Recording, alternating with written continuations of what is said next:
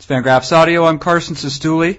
Readers of Fangraphs are uh, definitely aware of David Laurila's excellent contributions in the form of his Q&A series, uh, in which he uh, asks baseball players probably some of the questions they'd rather answer uh, as opposed to the ones they're frequently asked. Um, and by virtue of that, he he typically uh, elicits maybe more interesting uh, answers than we're used to. I'm, I don't necessarily have that particular skill, but I am joined by David Laurila, and I plan to ask you, David, some questions that uh, I don't know if you want to answer them or not. But you're there, at least. Is that a fact? Um, I am definitely where I am, Carson, and um, I'm not very good at answering questions. I'm better at asking them, but uh, but go for it. Yeah, well, we'll do it. Um, now, uh, l- last week uh, we had a brief discussion because we had uh, Brian Anderson on. Uh, you had interviewed him at Fenway uh, regarding um, his experience as a Cleveland native in the 1997 World Series. Uh, a bit of a different interview this week, but um, with a, I think a, a guy in his own right who's uh, personable and has a story to tell, and that's Jack Cust. Oh, Jack Cust is always a great, great guy to talk to. Um, I saw Jack yesterday. I went down to Pawtucket, Rhode Island. Um, Jack is playing for the Scranton Wilkes-Barre Yankees now. Um, I didn't go there to talk to Jack. I went there to talk to a few Red Sox AAA players for uh, one of the print publications that I write for. I'm guessing that most of the listeners are familiar with print publications. they, they still exist? I, I think they still exist. I write for uh, a small handful of them. This one uh, specifically is New England Baseball Journal. But anyway, while I was there, I of course thought, well, you know, Fangraphs, I should do something print or maybe audio. And I thought, well, geez, Jack is here. And I've interviewed Jack before, actually about being a three true outcome guy, which is something he's very much aware of.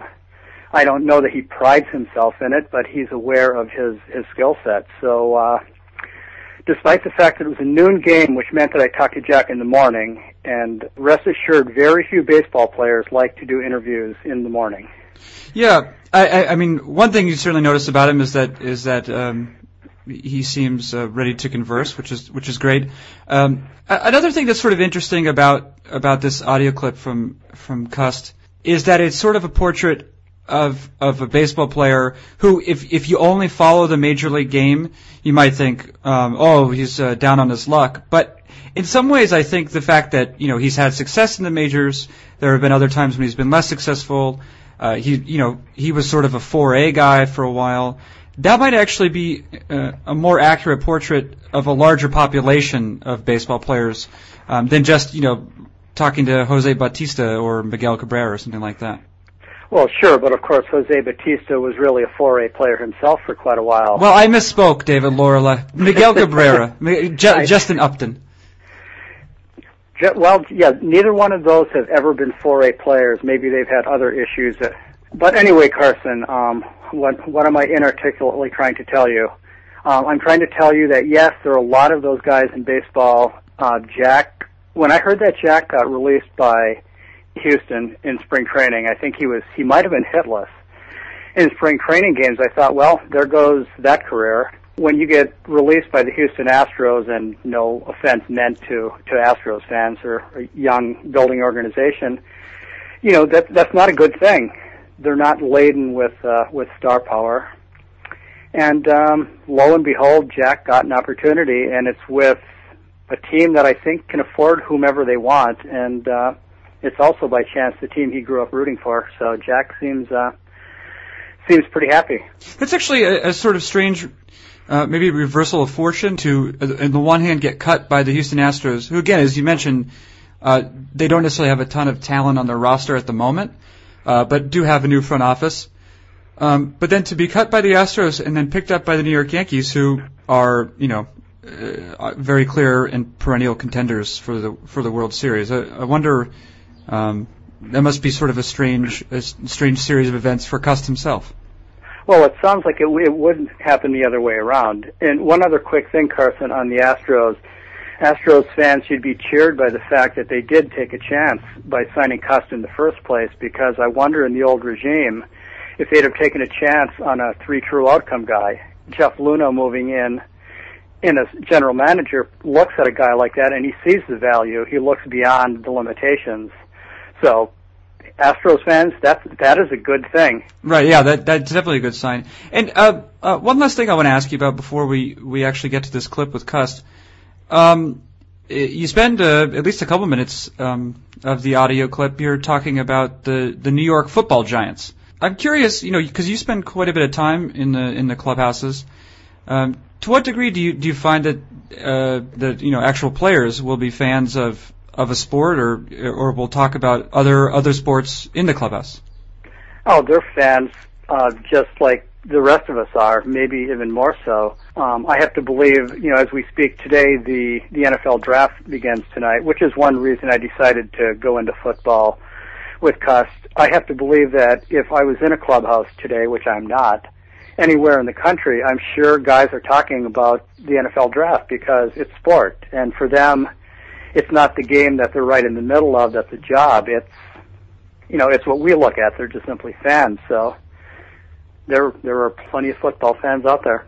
All right. Well, uh, well, Laura, thank you uh, very much for providing this audio and um, for continuing uh, to provide uh, your um, excellent Q and A series. I do my best, Carson. I know you do, David Laurila. Uh, that is David Laurila, and what is to follow is his interview with Three True Outcome Wonderkind. Wonderkind, Three True Outcomes, Scranton Wilkes-Barre, Journeyman Slugger, Jack Cust. Jack Cust. Uh, thank you very much.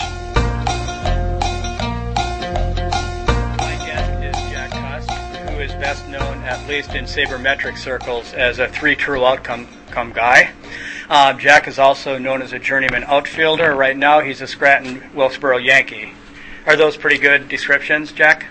Uh, Do you yeah. like those? Uh, it's I guess it's nice to be known as anything, but uh, you know, as a baseball player, you don't ever want to really get labeled, but unfortunately, you get labeled, you know, from a young age, and it, and it, and it sticks with you for a long time. So even when I'm not, even when I got one home run in a month in uh, in uh, AAA, I guess I'm still a three true outcome guy. So I mean, sounds good. It's fine. One thing that interests me, Jack, is the fact that you are with the Yankees because I know you grew up in New Jersey. Mhm. I don't know if the Yankees were your team or not. Yeah, they were. They were. Uh, you know, that was a. The Yankees were always a.